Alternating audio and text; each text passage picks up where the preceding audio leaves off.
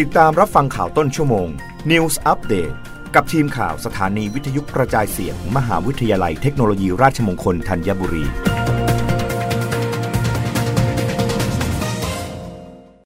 รับฟังข่าวต้นชั่วโมง โดยทีมข่าววิทยุราชมงคลธัญบุรีค่ะ เดินหน้าแซนบล็อกกรุงเทพฝั่งตะวันออก 13 เขต เพื่อแก้ปัญหาระบบบริการด้านสาธารณาสุข ให้มีประสิทธิภาพมากยิ่งขึ้น ลดภาระประชาชน สู่การยกระดับบริการสาธารณาสุขคนเมืองครบวงจร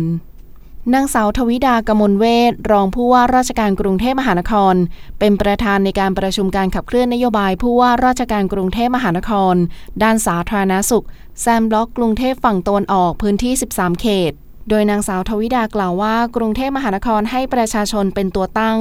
ทำอย่างไรให้ประชาชนทุกคนได้รับการดูแล ดังนั้นรูปแบบแซนบ็อกต้องเริ่มขึ้น และมีการพิจารณาทุก 3 เดือน ว่าเรามาถูกทางหรือไม่ เพื่อออกแบบให้มีความรอบคอบมากที่สุด และใช้ข้อมูลให้ถี่ถ้วนที่สุด บริการให้เกิดรอยต่อน้อยที่สุด ใช้บริบทของพื้นที่และฟังคนในพื้นที่ให้มากที่สุด เพื่อพัฒนาปรับปรุงต่อไป โดยเดินหน้าแซนบล็อกกรุงเทพฝั่งตะวันออก 13 เขต เพื่อแก้ปัญหาระบบบริการด้านสาธารณสุข ให้มีประสิทธิภาพมากยิ่งขึ้น ลดภาระประชาชน สู่การยกระดับบริการสาธารณสุขคนเมืองครบวงจร ทุกคนเข้ารับบริการพื้นฐานได้ง่าย และมีประสิทธิภาพภาพ ลดภาระประชาชน ชุมชน และโรงพยาบาลใหญ่ ๆ สร้างความเชื่อมั่นให้กับประชาชน โดยแซมบล็อกกรุงเทพฝั่งตะวันออก จะดำเนินการส่งต่อการดูแลผู้ป่วยในระยะเฉียบพลัน ผู้ป่วยระยะกึ่งเฉียบพลัน และดูแลผู้สูงอายุ ผู้ป่วยติดเตียง โดยประยุกต์เทคโนโลยีดิจิทัล เพื่อเชื่อมโยงข้อมูลด้านบริการ การส่งต่อและการดูแลต่อเนื่องอย่างเป็นระบบ ในพื้นที่พิเศษเขตรับผิดชอบของโรงพยาบาล เพื่อให้ผู้รับบริการสามารถเข้าถึงง่ายทั้งนี้จากภาวะการแพร่ระบาดของโควิด -19 ที่เกิดขึ้นในช่วงที่ผ่านมา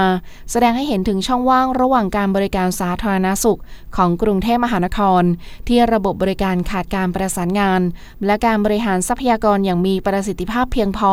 จนกลายเป็นภาระของประชาชน ที่ไม่สามารถพึ่งพิงหน่วยบริการพื้นฐานได้ ส่งผลต่อเนื่องต่อโรงพยาบาลขนาดใหญ่ ในพื้นที่ให้เกิดความแออัด ผู้รับบริการขาดความเชื่อมั่นต่อหน่วยบริการพื้นฐาน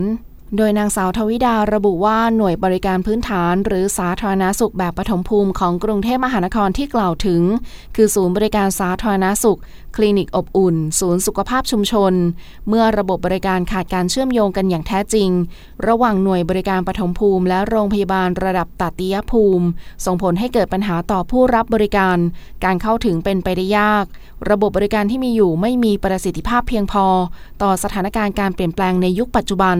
จึงจำเป็นต้องมีการออกแบบระบบและกลไกขึ้นมาใหม่ รับฟังข่าวครั้งต่อไปได้ในต้นชั่วโมงหน้า กับทีมข่าววิทยุราชมงคลธัญบุรีค่ะ รับฟังข่าวต้นชั่วโมง News อัปเดตครั้งต่อไป กับทีมข่าวสถานีวิทยุกระจายเสียง มหาวิทยาลัยเทคโนโลยีราชมงคลธัญบุรี